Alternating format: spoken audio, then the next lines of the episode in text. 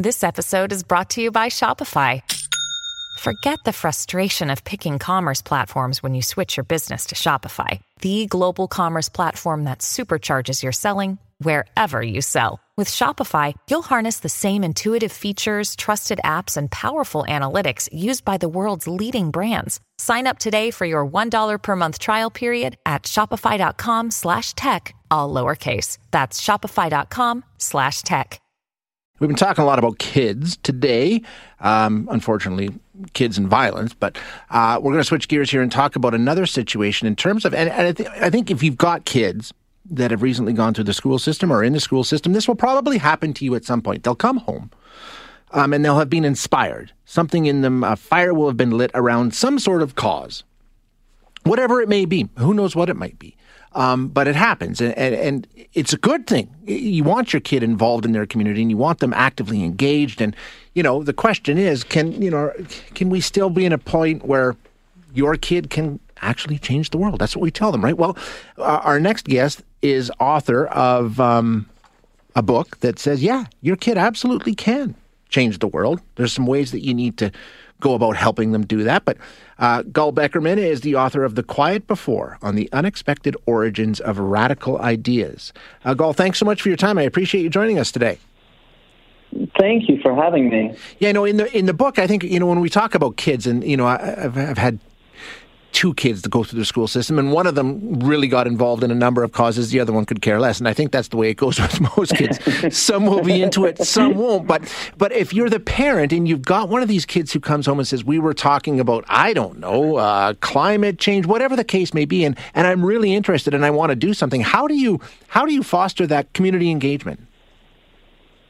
Yeah, it's a it's a good question, and I think you know what I was trying to focus on in my book is uh, one of the problems I've seen of social media. Yeah, I've sure. Aware of many many problems of social media, but but one of them is that it, I think it distorts for many kids their notion of what it means to make change. And what I mean by that is that you know there is an idea that if you just sort of uh, declare your allegiance to some you know cause or you know get the right hashtag going, get something viral.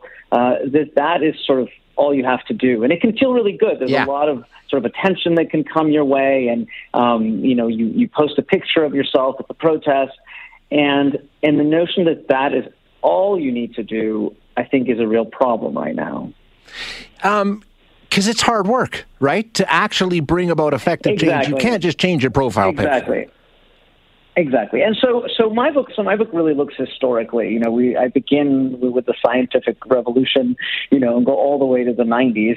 And the one sort of common denominator is that each of these movements, at their inception point, you know, when they were just getting started, really, you know, demanded um, a level of, of, of hard work, yes, but also the ability to have sort of conversations yeah. in a small, sort of secluded space. You know, you needed, you can't just make the loud declarations. You can't just speak through the megaphone. You, you need to eventually, but first you need to be able to be in a slightly, you know, maybe kind of closed room with, with committed group of people, you know, figuring out strategy, thinking about what you can do um, to really make the change you want to affect. I think for kids, you know, really who get inspired by even something they see on social media, what that means is is really thinking locally, thinking about the, the kind of things that they could do, at, you know, at a small local level to tap into the bigger causes that they want to be a part of. So that's interesting. So as a parent, um, is that something that you should encourage them? Because you're right. I think in a lot of cases, some of these kids get wrapped up in these causes without really having even a full understanding of what it is they're supporting or against. Um, because there's a lot of nuance to a lot of these movements and these issues. So, do you say, "Hey, let's have a conversation about this," or do you just answer their questions? How how active should you be? I think direct. You know, this is hard for a parent in many different circumstances, but finding a way to direct that passion into productive uh, activism is probably the most important role that you can play. Without, of course, like you know, turning them off completely because you, you've gotten involved. Yeah. Exactly. kids of a certain age.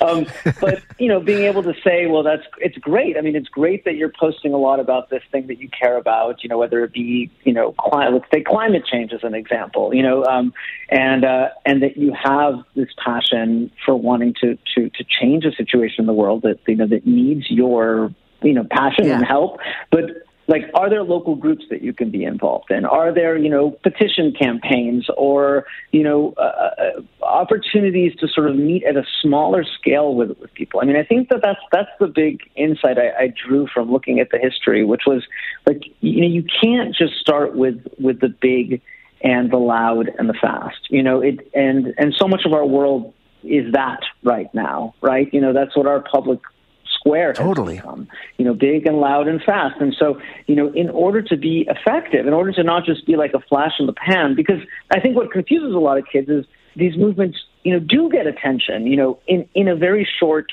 term.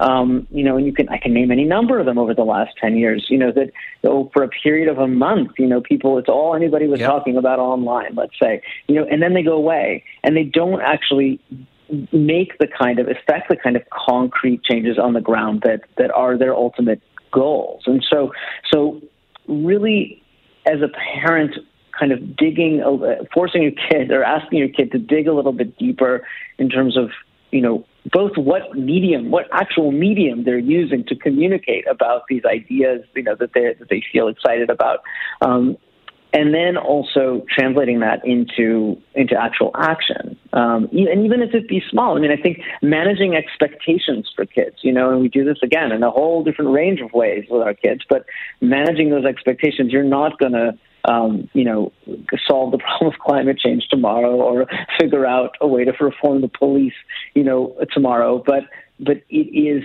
uh, it, that the focus on process and things being slow and and finding like-minded people and ways to figure out strategy even at a very local level um, those are all really important tools for kids to learn yeah i think you're right and that's that's really how this this thing works but like you say, we do live in this era, especially kids, where the big and the loud, uh, i.e., social media, is built into everything that they do. You're not saying there's right. no involvement or no role for these sort of big, loud statements to play. At, I mean, they can be involved to some extent, right? Yeah.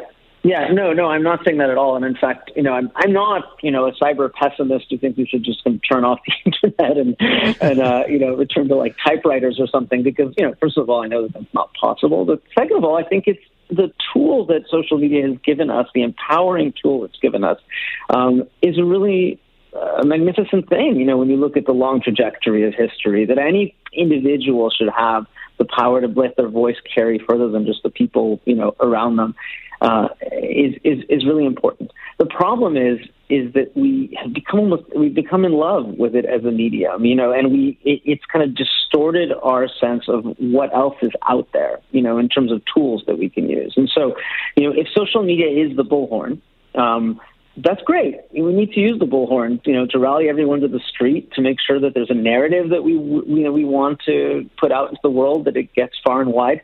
But it's one tool, and that is the sort of self-reflection that I think we can help our kids with, and that frankly, you know, us adults need some help with as well. You know, understanding that it, it, it is just one tool in the toolbox, and there are other ways that we should be communicating, and that that that choice about how we communicate really influences you know the limits of our of our thinking too. You know, it it, it creates opportunities. It closes off other sorts of opportunities. Um, you know, if if what we are saying is what's important is to have sort of deep conversations around these issues, and we know that those conversations can't happen on social media. Social media is not designed for those sorts of conversations. Um, then we need to discover the places, and some of them are like lying in plain sight. You know, discover the places where we can really talk in the way that will feel productive. It's an interesting discussion, Gal. Thank you so much for joining us today and uh, giving us a little uh, walkthrough. I appreciate it very much.